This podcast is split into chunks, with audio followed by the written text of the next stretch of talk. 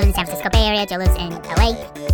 Each week we call it one another and we just catch up. That is the worst joke I've ever made. Sit on this crucifix and you're like, oh my gosh. Wait, stop for a second. Stop. Ow! I went there, Mike. I went there, motherfucker. Hey, Joey. Hi, Mike. Hey, Joey. Hi, Mike. No one would ever go to this many sex-sounding gay bars. Down a spiral staircase? With a dancing monkey? Seriously. Did you buy dog Viagra? Joey, it was nice catching up with you. Go to hell, Mike.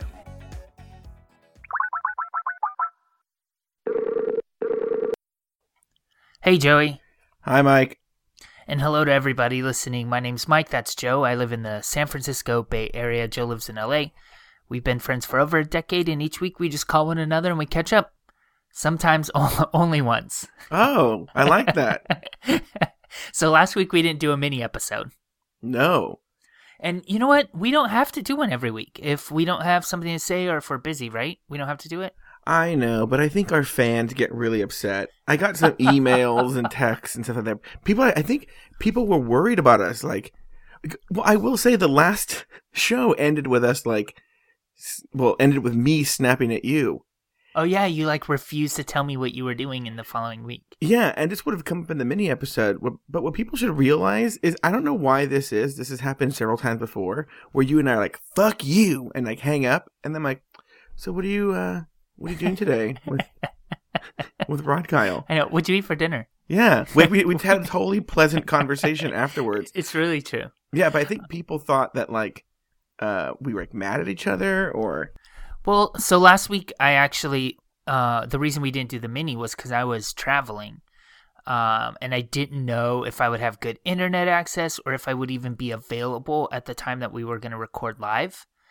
So we just ended up not doing it, but... It turns out, so I went to Salt Lake City, but it turns out, Joey, the event was on Wednesday morning at 8 a.m.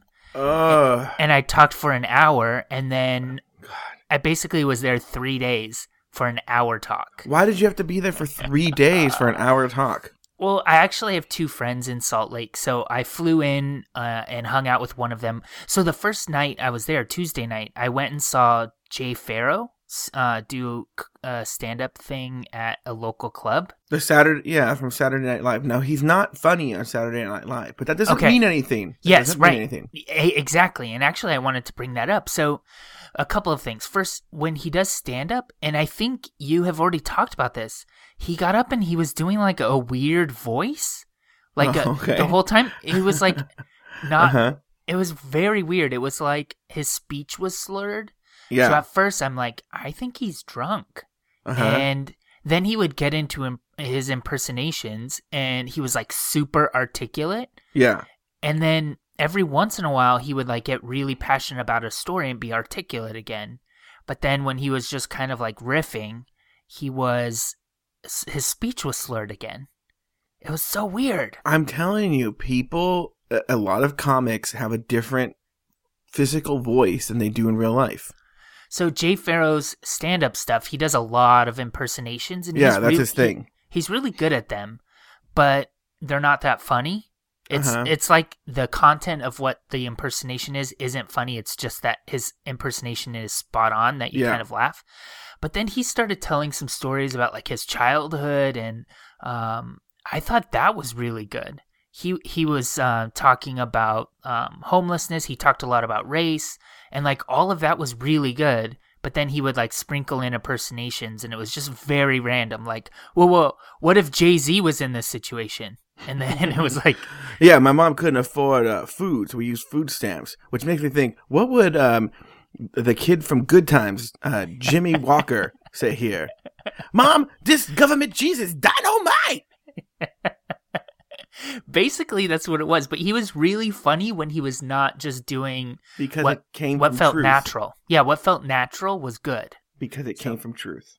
But Joe, the opener was some random guy. I don't even know his name. Mm-hmm. But he gets up and he's nervous, obviously nervous, kind of hand shaky, voice shaky.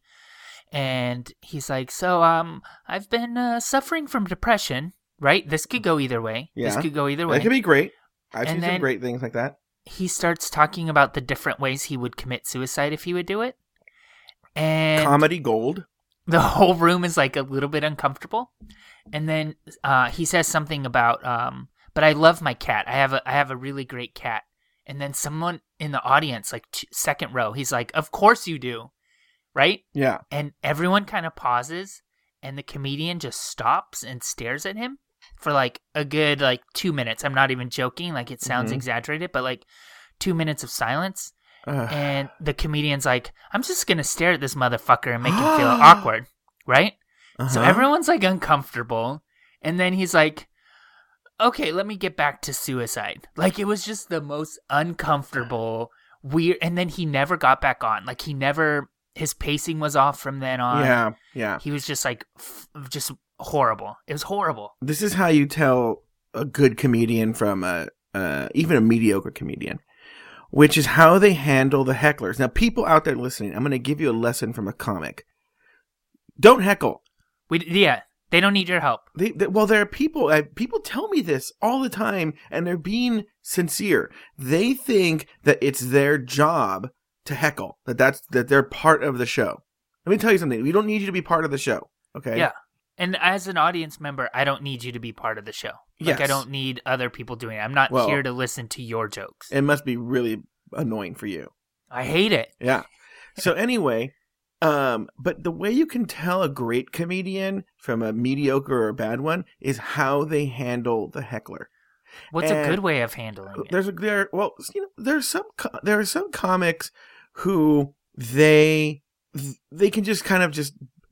First of all, the reason the guy got heckled is this, because this guy, famous people get heckled for a different reason. But the reason this guy got heckled was because he didn't have command of the room, sure. Right? So if you don't have command of the room, the audience is just going to revolt and someone's going to be like, fuck this, I'm going to say shit, right? But then you have like famous comics who they get heckled because people want to be part of the show, okay? Right.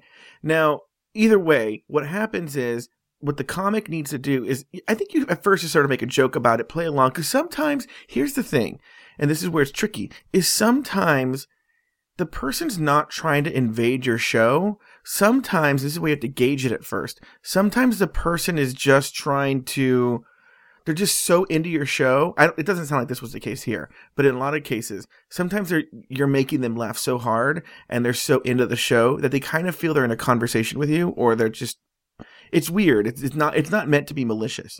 Right. So you have to gauge that a little bit. And so you just kind of play with it. And so hopefully the person will be like, oh, I didn't realize. But then when the person is being annoying, there's an art. And I've seen the best comics in the world do this, where they destroy the person. But you have to push it to a point where then the audience doesn't feel sorry for them. Right. Because that can happen where you can go. In fact, there was a viral video that went around. I was on Gawker where they were saying, watch this comedian destroy this heckler. And actually, I didn't think it was that good. I actually thought it was kind of amateurish. And I kind of felt sorry for the girl, you know? And also, he wasn't even funny. But one time I went with young master Shane, who lives by you now. We went to the Hollywood improv. And we went to go see his favorite comedian, Todd Glass, who is a master at heckler. I've never seen anyone better at handling hecklers. And it just happened to be before he got on stage, this one fucking drunk chick was just going off. And he went on stage and he destroyed and dismantled this girl to the point where she left in tears. And no one felt sorry for her. And he even pointed out, he goes, notice I'm not insulting her. He never went, oh, you're a fucking ugly bitch. He never said, like, he never insulted her. He just, it's weird, dismantled her personality and her entitlement to the point where she just took off. And it was brilliant. I wish someone would have filmed this, because, but you can't film shit in comedy clubs usually. So anyway, so this guy, let me tell you this, staring at a heckler for 2 minutes is death. You just killed your set. Well, I think he was trying to play it off as like, I'm going to make this guy uncomfortable, but really I think it just like threw him off of his game and his pacing so much that he was like freaking out internally, and everyone felt it. It was the most uncomfortable thing ever. Yeah, but if you're going to work in comedy clubs, don't heckle everybody. Right. We don't like it. Yeah. Okay? But you do have to learn to do that. And that's basically the whole 5-minute speech I gave was just advocating. You have to learn like comedy jujitsu. And so like, yeah, in jujitsu and martial arts, you don't want to have to fight, but you should be prepared to do it if you have to. Right. You know? What's up in LA? Anything exciting happening? I don't know if you were following it on Facebook, but I spent the day with my cousin Richard on Saturday. Uh-huh. Did you see this? Yeah. Well, I didn't see the video. I saw that you posted a video, but I haven't been able to watch it yet. Is it safe for work? I thought maybe it was not very safe for work. It's very safe for work. I know. Go on. Okay. Like you would post something that wasn't safe for work on your Facebook. Like I would? You would not. That's what I'm saying. Oh, yeah. No, I wouldn't. Believe it or not, I wouldn't.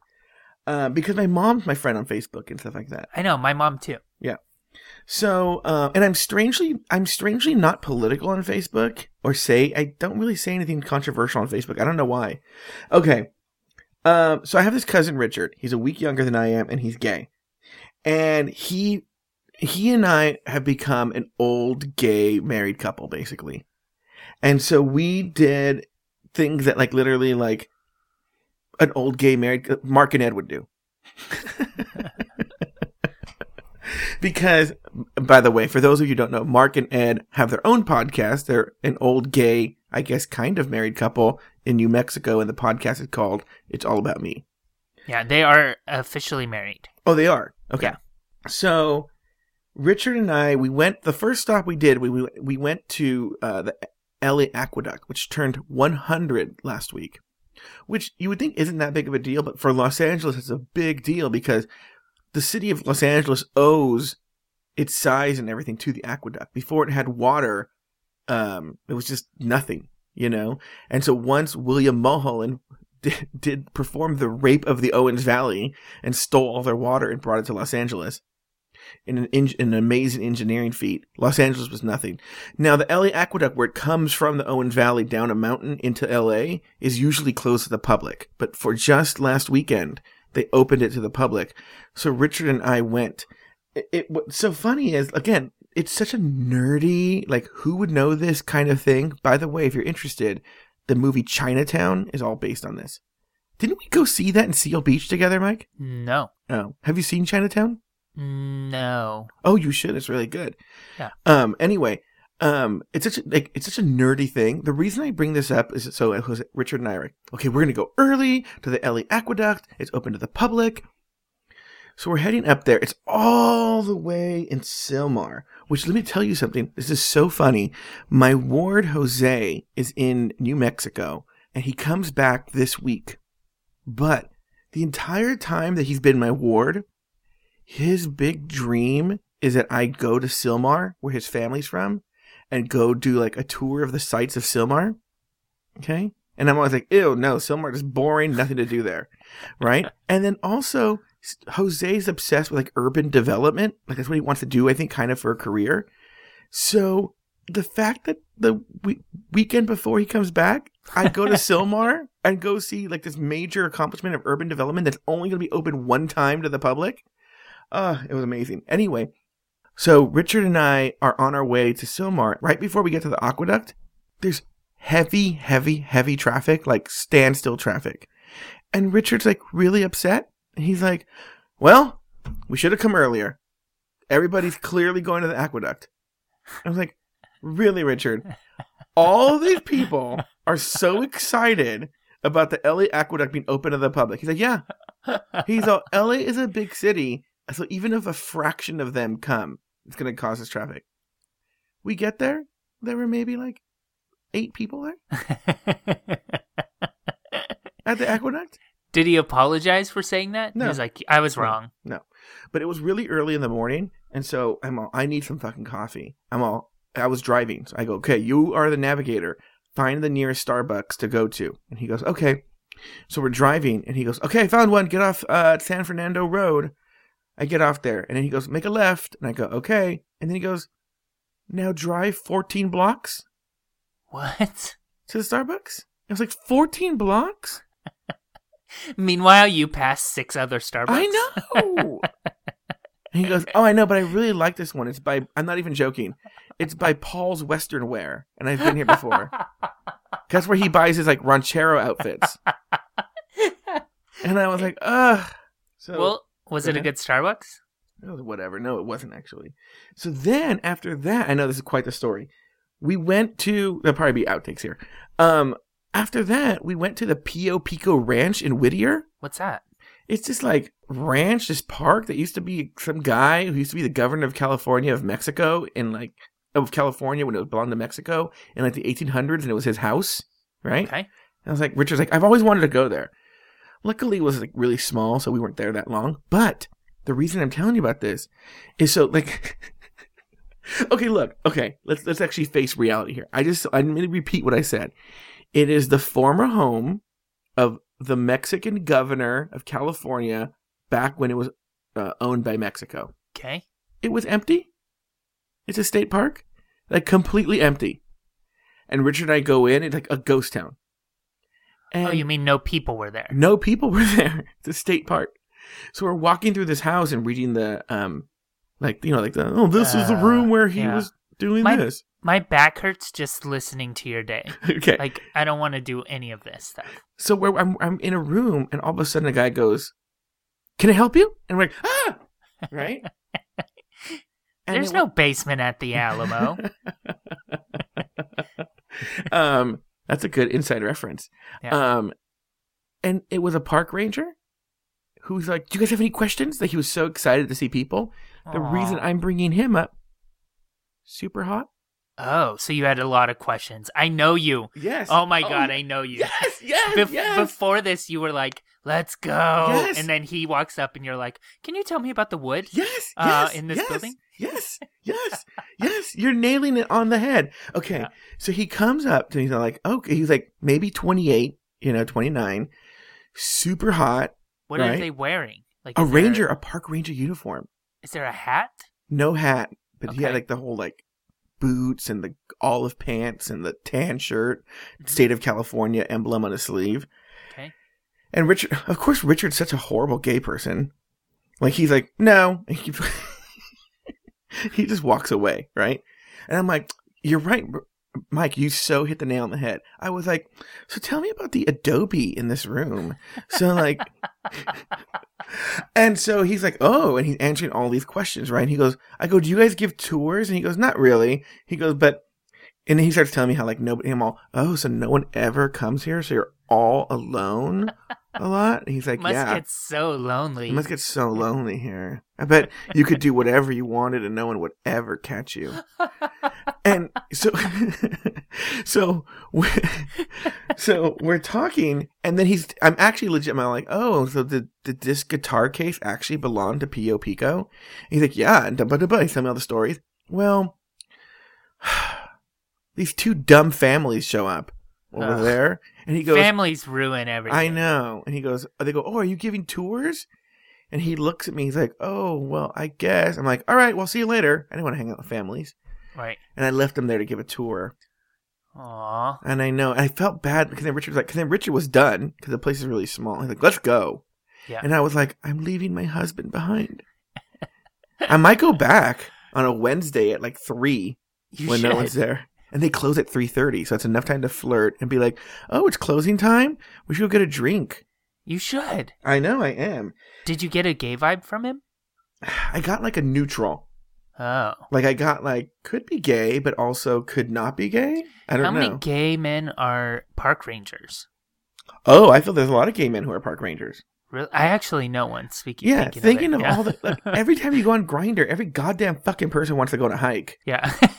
That could be a California thing. But, like, every fucking person loves hiking on Grindr. Yeah. So, after that, we went to IKEA. I don't know, we're trying to buy a table. And so we were there, and then he was checking out kitchen tables. So we're sitting down at the kitchen table. So then there's like older Mexican man walks up to us, and he goes, he's really polite. He goes, how long have you been sitting here? And I'm like, I don't know, 5 minutes. And he goes, I've been here for 3 hours picking out different furniture and writing the item numbers in this catalog. And then I walked away from my cart for a second, and somebody stole it. Oh, no. And I was like, oh, no, I'm so sorry. And he goes, yeah. So those fuckers mess with the wrong man. And then the old cholo came out. He's like, if I found out the fuckers who did this, I'm going to fuck them up. And he got like, then you know, doing that thing like old time where he's punching his fist into his other hand. Yeah. Like, I'm going to go find that fucking catalog and fuck those people up. They was the wrong motherfucking Mexican. And then he started walking around like the dining room area looking at people's catalogs. And Richard was like, let's go. He was like, In Ikea. And Richard's like, let's go. He's like, I don't know what it is with you. You attract these kinds of people. And I was like, and then afterward, this cholo guy is going to go to Bed Bath and Beyond and like get angry at somebody there. I know. So anyway, that was my Saturday with Richard. So when I was in Salt Lake, I went to dinner at my friend's house, and there was a weird situation where one of her family members passed away this past weekend. Oh, my God. So, and this trip is all planned. So I'm coming to town, but also her family is like coming to town too for the funeral. So she was like, I still want to have you over for dinner Wednesday night, but some of my family's going to be in town too. I hope you don't mind. And I mean, it was fine. But I go there and I'm like getting this weird. So it's her, my friend, her husband, her new kid, and then her aunt and uncle and child, right? Mm-hmm. So 3 people that I've never met before. Oh, and God. I'm like, and they were really polite. It was nice to get to know them and everything. But I was getting a weird like vibe from them, and it was like, at first it was like just weird comments. Like, we're eating salmon, and then one of my friends, she's like, "Don't you guys eat salmon a lot?" And the aunt is like, "We used to." And then there's like a weird look. And I was like, oh. And I don't know. Not that they were fighting even. It was just like something weird was going on. Well, it turns out, Joey, the parents are getting a divorce. The aunt and uncle are getting a divorce, but they're both coming to the funeral. And they're both staying at this house. And I didn't know. So I'm like, where do you guys live? And there's like a weird exchange where they're like looking at each other. Oh, and then, fucking white people, man. Well, what's funny is neither of them are white. So they're not? Yeah. There you go, Joe, and your racism. Wait, what are they?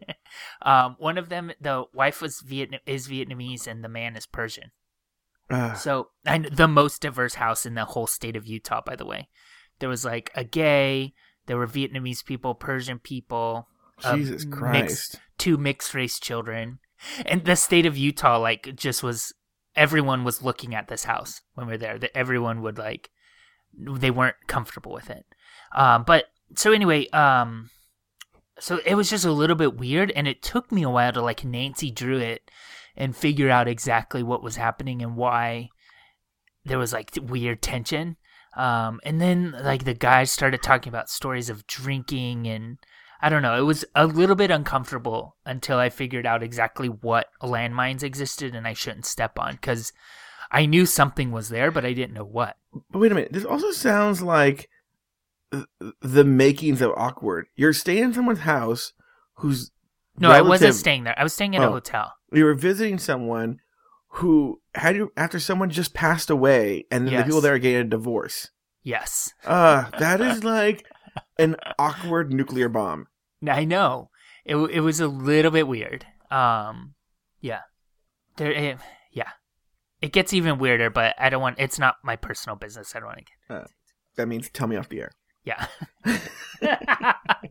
Basically. So what else is new with you? Any other stories? So yes, I went to the Magic Castle last night. Oh yeah, I saw that. Yeah, one of my brother's friends is a hairstylist. It's a woman, and she's friends with my brother and his wife, my sister-in-law. And she wanted me to take her and another hairstylist to the Magic Castle. Now, this other hairstylist is a guy named Sean. He's gay. I've strangely known Sean for over a decade. Okay. And each week we just call each other and cut hair. Sometimes more than once. Anyway, do either of these people ever cut your hair? She used to cut my hair when I was in Newport. Okay. But her booth is next to Sean's. But when I used to go to that salon 10 years ago, a different person who I knew sat next to Sean or was next to Sean and would cut my hair. So I've known Sean since my mid-ish 20s. Okay. You know? And he look, I'm trying to find the right way to say this.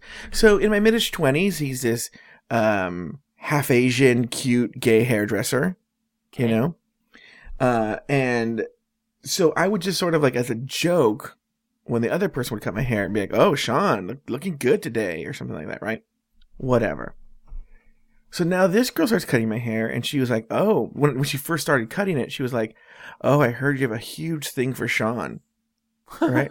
And I was like 10 years ago, I'd make jokes, yeah. Right?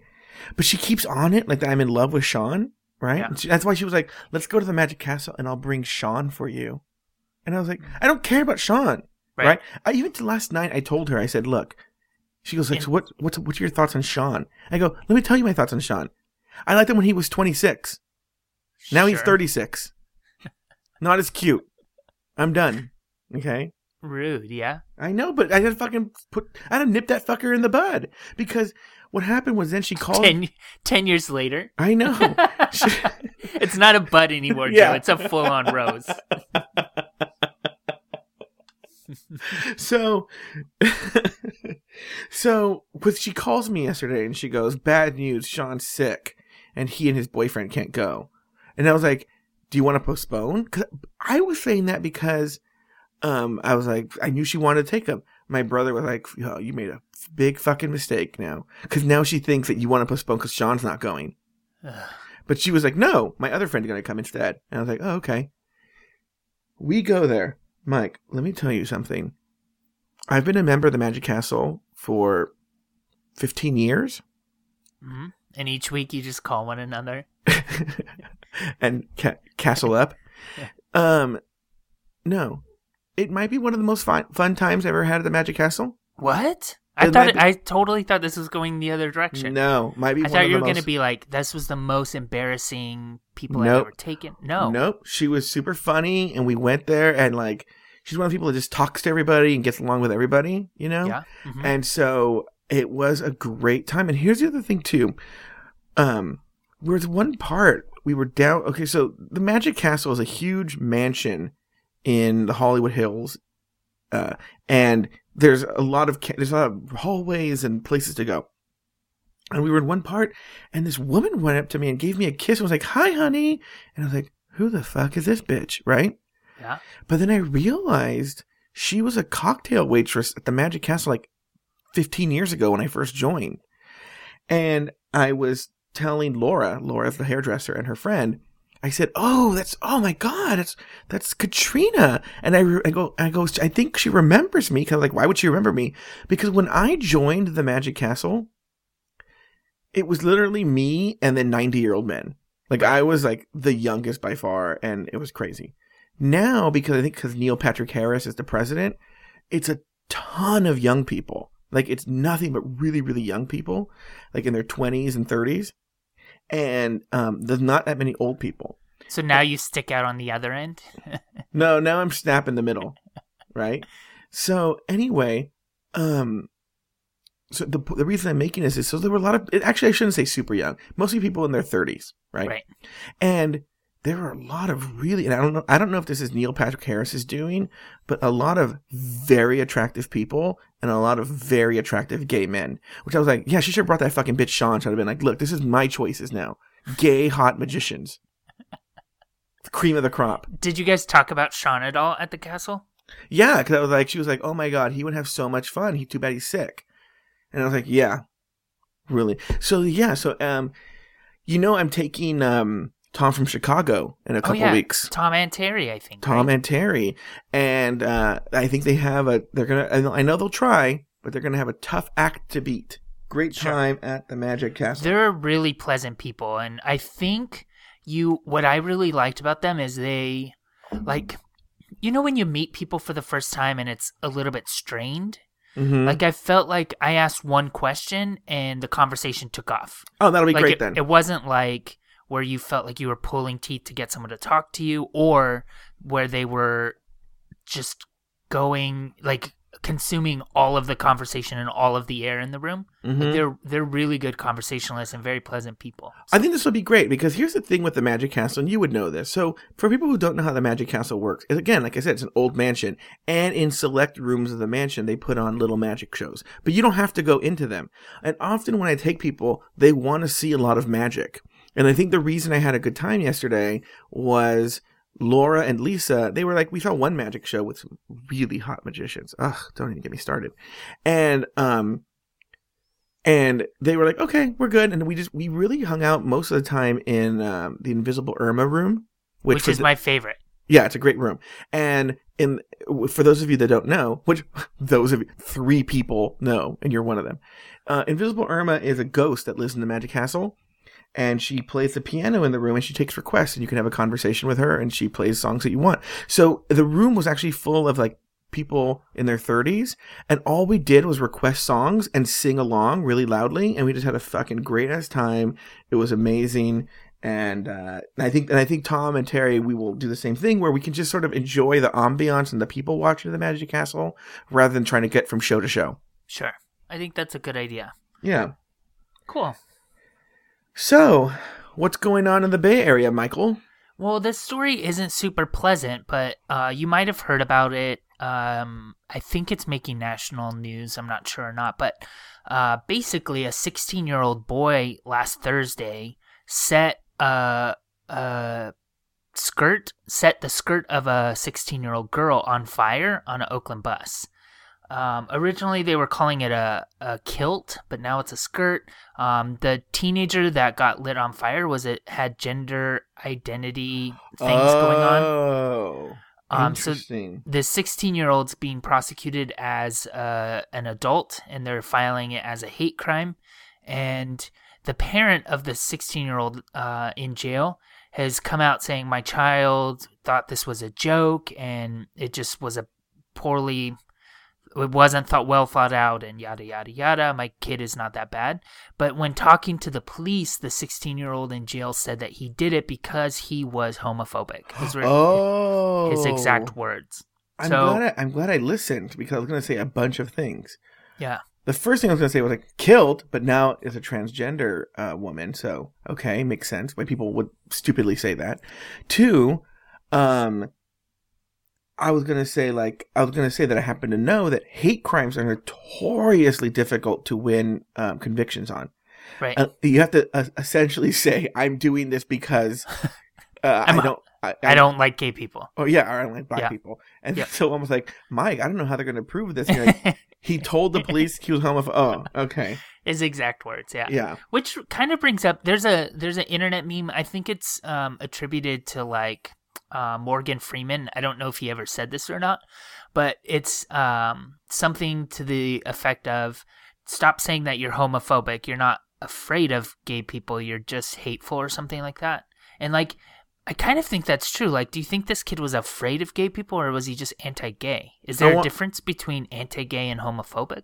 Homophobia? I want to say this first because it bugs me. Morgan Freeman did not say that. I've read articles about it. I know, it's so annoying. Okay.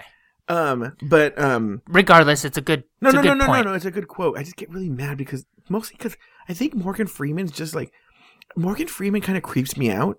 Yeah, like he's dating his daughter, like it's this weird thing, and so his like real daughter, stepdaughter, and he's just like a really stupid old man who reads lines and like.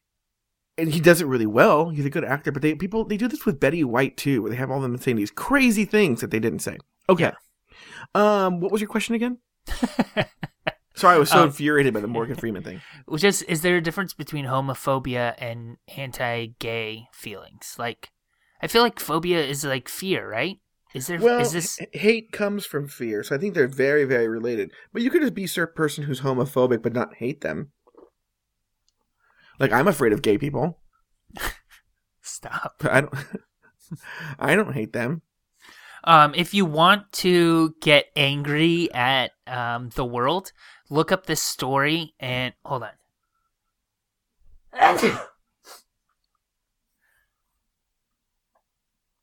If you want to get angry at the world, look up this story. You can just Google Oakland fire skirt and you would find it. look up the story and just read the internet, the comments, because it's absolutely disgusting. There's people like saying, well, if I want to self-identify as a dog, should I have the right to shit on people's yards? Which, by the way, dogs aren't allowed to just shit on anyone's yard, but there's that. And then there's people saying that this kid deserved it because the kid was wearing a skirt on the bus and freaking people out. And I never take internet comments seriously because I always assume they're trolls. Yeah, but I think that people's like...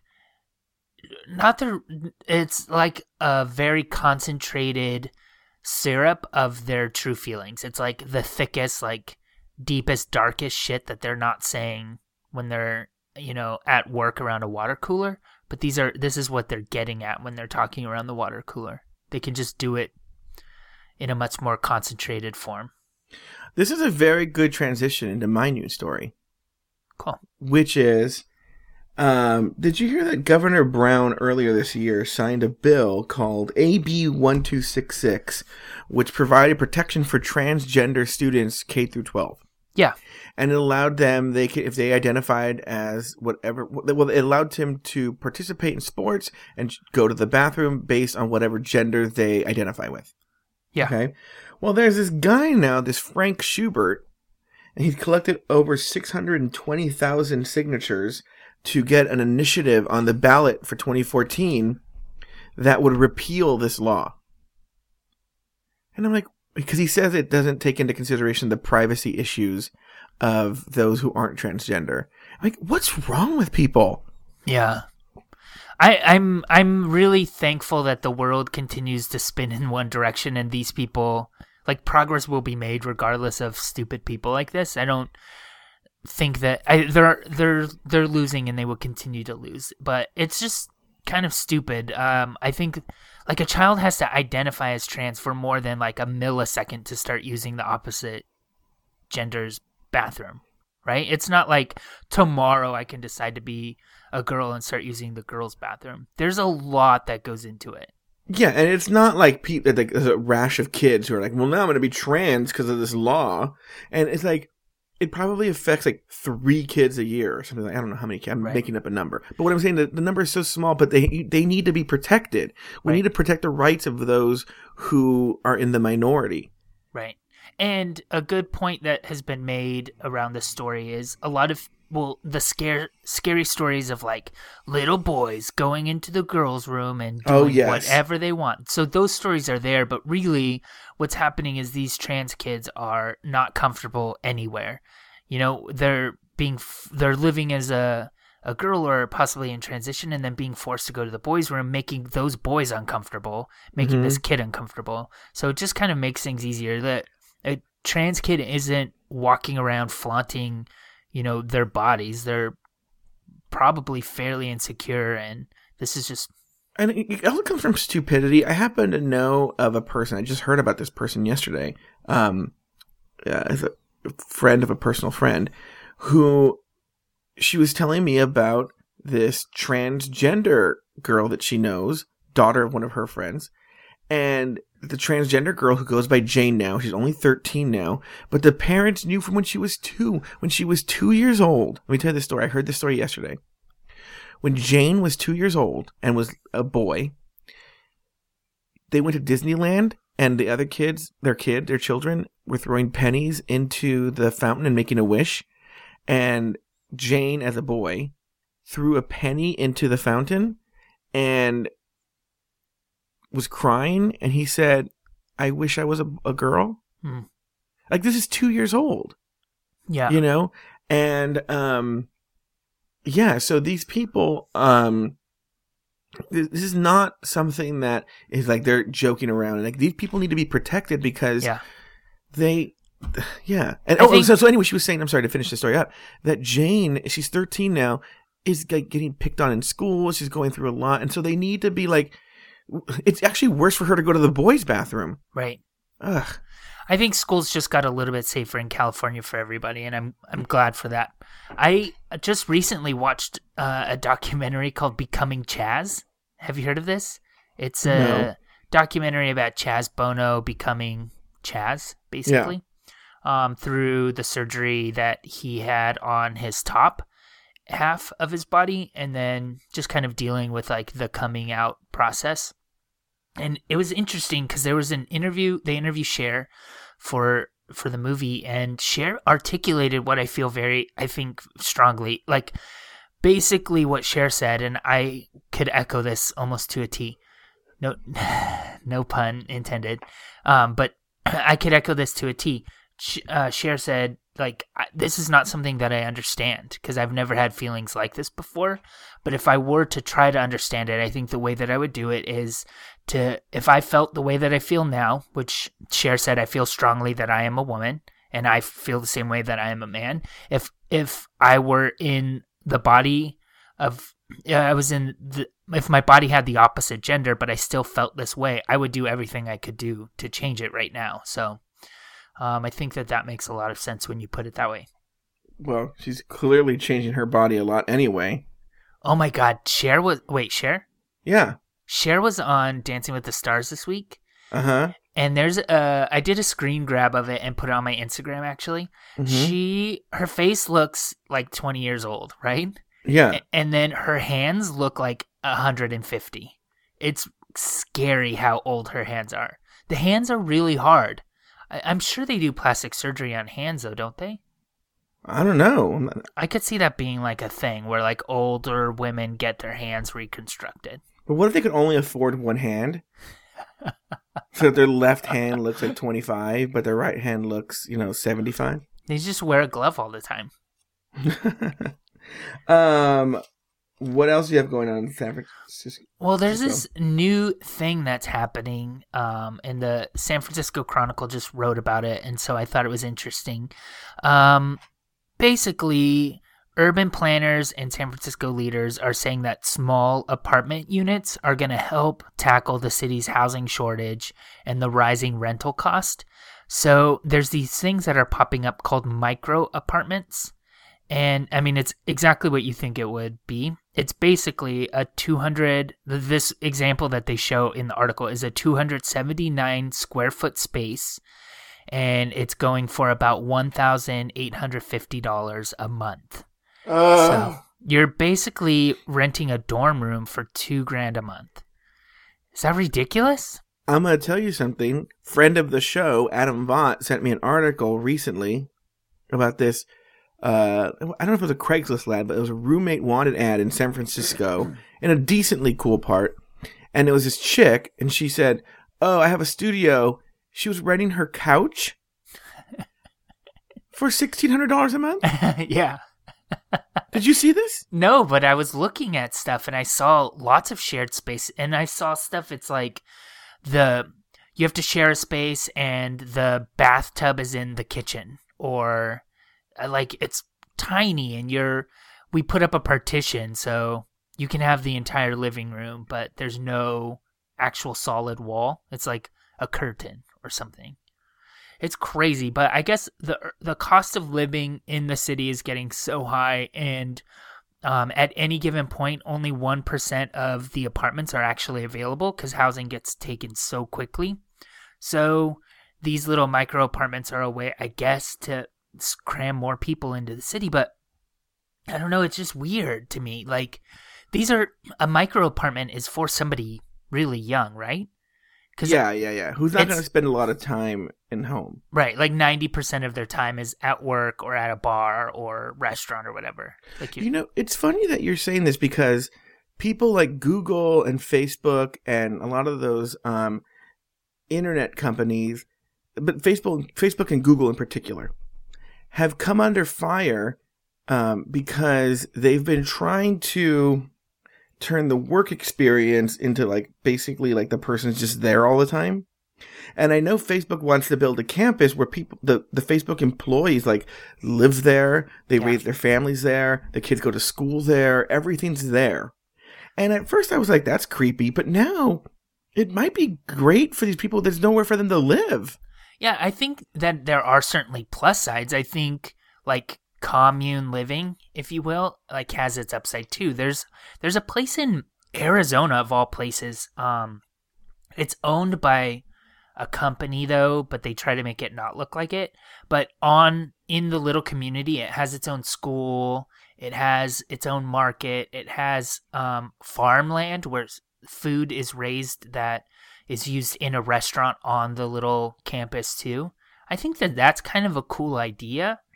What's the downside though? Is that certain people are making big decisions for a lot of people? That could be it, but I think part of the downside was not that they expect them, but that these people don't have lives outside of work. That they're working now because of that. Now, because Google's taking care of everything for you, or it's more Facebook, but that because Facebook's taking care of everything for you, they're working from 7 a.m. to 8 p.m. Right? Do you know what I'm saying? Their just lives are just work. I think another downside could be that if you are in that situation where your entire family is living in a place, going to school in a place, eating at a place, if everything's dependent on your place of employment, are you going to express dissatisfaction with your employer? Oh. Are you going to want to, say, this has to change or I'm leaving? Because leaving is a bigger decision now. And what happens when you get fired? You got to move out. And Well, I mean, rental law still exists, so they could give you a 30-day notice or whatever. Yeah, I know, but what I'm saying is, let's say, for instance, you work for Facebook for 15, 20 years, right? And let's say 15, and you've met your wife there, you get married, you start raising a family, and those kids are now, let's say, junior high-ish age, and everything's been Facebook, and for whatever reason, you get let go, or your family gets let go, you're pulling this... Or you mean, to add to that, or you decide that you don't want to work there anymore. Like that's you're extricating. You're causing like a bigger like effect on your family that would just be like almost devastating. That's their universe. But in a way, Joey, like 50 years ago, people would get a job and their pension and their retirement were big deals. That if they just left, it was a big deal as well. So this is maybe returning to that because now there's nothing that marries us to a job for the rest of our lives. So, but our grandparents would get a job and they would be there forever. I know. So I don't know. Huh. The article says they're quoting somebody in development that has one of these buildings, and he said, "I think of micro apartments as the architectural equivalent of the smart car. Not for everyone, but serving a valuable need for certain households in many cities. It's the same rationale as switching to smaller cars with better mileage when gas hits $4 a gallon. We're in an era where we can't afford to guzzle space like we used to, especially in high demand areas like San Francisco." I'm going to tell you something. I would live in a micro apartment. I would live in a smart car. Just kidding. There's less to clean, okay? And you know what? The price, though, just sounds ridiculous. The price is a huge issue. I'm not going to pay. I paid in Newport Beach, was a very affluent area. I was paying my last place. I was paying about $1,400 a month for a 700 square foot apartment, right? Mm-hmm. That even to a lot of part of the country is a lot of money. But I thought that was like okay, But like how big are these apartments? This one that they're talking about for about $2,000 a month is 279 square feet. No, no. Can I please tell you at IKEA? I was just there, and they, they do that thing where there would be like a room, and they would tell you the square footage of the room, and then show you what you could fit in there. Mm-hmm. And there was one that was like 290 square feet, but they had it decorated as like a bedroom. Like, they wasn't like an apartment. They had it as a bedroom. Yeah. That's tiny. Yet you're right. That's like a dorm room. Yeah. And she has a kitchenette. It's not a full kitchen. I don't know. It's crazy. I have a coworker who lives in the Castro, and she doesn't have a full kitchen in her apartment. She has, so when she brings food, it's always like canned and microwaved. That's all she eats is canned and microwaved. I'm such an avid cook. I would rather have a 500 square foot apartment where 300 square feet are the kitchen and 200 are like, all I need is a bed and a desk. Yeah. And a huge kitchen. Sure. it's kind of ridiculous. I think the price that you pay for something that small, I could survive in 200 square feet, 279 square feet. But I don't think I would love it, and it wouldn't be long-term. I don't think it'd be long-term, but I could live in it for a while because I'm also more of a visitor. I visit people. I'm not really visited. And if you're thinking, oh, maybe because people don't want to visit you. No, they want to visit me. The thing is, though, I like visiting people because of my control issues. Therefore, I can control when the engagement ends. Yeah. Like, all right, I'm going now. Bye. Sure. Because I know when people come visit me, I'm going to tell you, for those of you who visit me, when you start washing the dishes, it's time to go. I like having you there, but as soon as you walk in the door, I'm thinking, when is this person leaving? Yeah. So I like visiting people. So I don't know. Cool. So what else in LA? Well, the co-founder of Pinkberry was just convicted of beating the shit out of a homeless man. No. You don't know about this? This happened like 2 years ago. His name is Young Lee. Uh-huh. And it happened in June of 2011. Okay. And what happened was this guy named Donald Bolding was standing on the corner of this off-ramp off the 101, which is so funny because whenever I think of people selling shit off the freeway, I imagine this exit off the 101. I think it's like the Santa Monica Boulevard exit. Or no, it's the Melrose exit. It's one of those two. Anyway, he was standing right there, and this Young Lee's driving off at the stoplight at the exit, and he's with his girlfriend, and Donald Bolding's asking for money, as commonly happens right there in that area, just holding a sign. And I guess, now, according to Bolding, he was changing his sweatshirt, but according to Young Lee, he, like, flashed his, like, chest, and it had this sexually explicit tattoo. So they get in an argument. What was the tattoo? They don't say, which I'm like, I want to know what this fucking tattoo is. Because then Young Lee pulls off the road, parks his car, grabs a tire iron, and walks over to him and starts beating the shit out of him. And breaks his arm and gives him a concussion. Right? Okay. So, by the way, it was stick figures having sex. Oh, was it? Oh, yeah. Look at you. Research. So he went back and the witnesses stopped him, but now the judge said he was a threat to the community, and he's going to be sentenced in January, maximum 7 years if he gets it. Mike, my question to you. Would you ever beat the shit out of a homeless man? No, I think this is ridiculous. In San Francisco this morning, just to quickly tell you, there's a story of caught on surveillance tape. This man is walking down the street and there's a homeless guy sleeping on the sidewalk, and the man just starts, like, not provoked at all, starts stomping the head of the homeless man and then walks away. I don't get it at all. I don't know. The people who have anger towards homeless people. But talk about, like, kicking a person when they're down. Like, yeah. I don't know. Pinkberry. Look at you. You're on fire today. En fuego. So that's so weird. Do you like Pinkberry? I was just about to tell you. Can I tell you I've never had Pinkberry? Oh, it's actually pretty good. I've had I've had all of the copycat sort of things. Yeah. But not Pinkberry. I'm looking at the New York Daily News article, and there's a guy, Young Lee, he wore a bow tie to his thing. Well, look, he looks really fancy for a guy getting sentenced to prison. I also like that he took off and went on a business trip to Hong Kong and, like, England or something. I was like, why did he come back? Well, he was probably weighing his options. Or he probably also didn't know. They're probably like, all right, we'll wait for that guy till he comes back, you know? Yeah. Well, he also, you know, a lot of times with these, like, people who found companies and these entrepreneurs, they have such hubris that they think that they're so obviously right. Do you know what I'm saying? Like, he probably thought, like, I'm going to come back and I'm going to tell them what happened, and they're going to be like, oh, well, yeah, you should have beat the shit out of him. Right. You know? It's so weird. I did, I don't know. I had another question for you, Pinkberry. Oh, I don't know. I think I was going to make a joke about the bow tie, but it's past. But that was my second news story. Are you a fan of Pinkberry? You never said. I like it. I don't ever go. I think it's overpriced. Uh-huh. You know, so and I feel I can get, like, frozen yogurt that's close. That's Yogurtland is really good.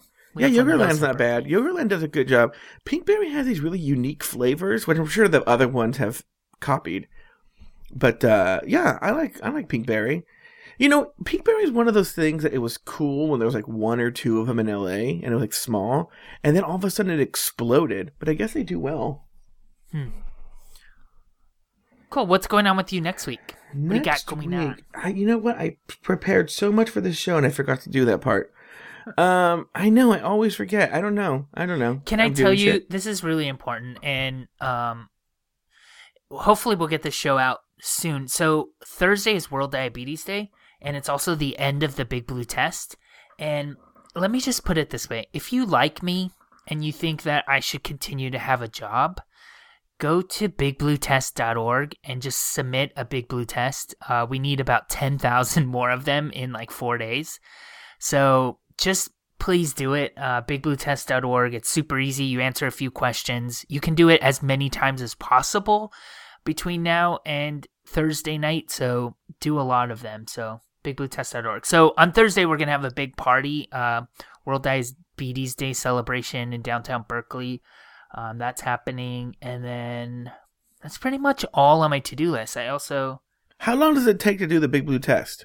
It's 14 minutes of physical exercise. So that's it.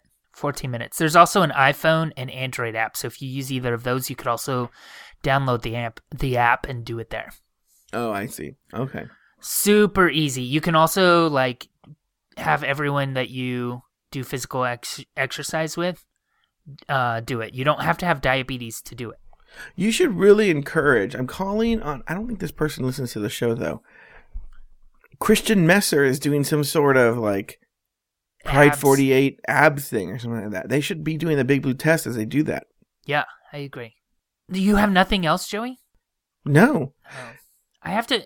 remember how I carved pumpkins? No. What are you talking about? Remember I carved pumpkins for Halloween? No. Oh, yeah. Oh, yeah. Fuck you with that, by the way. Thank you for bringing that up. Because... We talked about it on the show. You were like, I don't know how to do it, and then you put it on like Instagram or Facebook, and they were like the fanciest pumpkins I've ever seen carved in my life. It's not true. Yeah, it was like the peanuts and stuff like that. Wasn't one of them like the peanuts? Yeah, that was Rod Kyle's. He did Snoopy. Oh, what did you do? An ugly face. Yeah, his got more Instagram likes. But anyways, now I have 2 rotting pumpkins on my front doorstep. So I have to take care of those. That's on my to-do list. What do you do with those? We have a yard waste bin, so I'll just put them in the yard waste bin. So basically you told us that you have to one of the things you're going to do this week is you're going to walk 20 feet, pick up the pumpkins, and put them in the yard waste bin. Joe, you said you're doing nothing. I'm carrying the load here. That's true. Then also, I should also point out, you were like, and then I went to the aqueduct, and here's a story about a hot guy I saw. And then, what was your other story? Magic Castle. And then I went to the Magic Castle, and here's a story about hot guys I saw. You're just telling about hot guys. That's my life. All my life is scoping out hot guys. Okay, goodbye, Joe. Go to hell, Mike.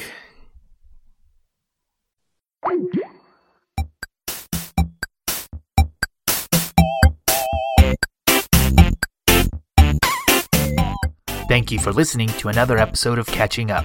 Find a new episode each week at cupodcast.com, in iTunes, or in the Stitcher Smart Radio app. Like us on Facebook, facebook.com/cupodcast. Follow us on Twitter at cupodcast. Email us at guys@cupodcast.com, or call our listener line at 510-239-7798.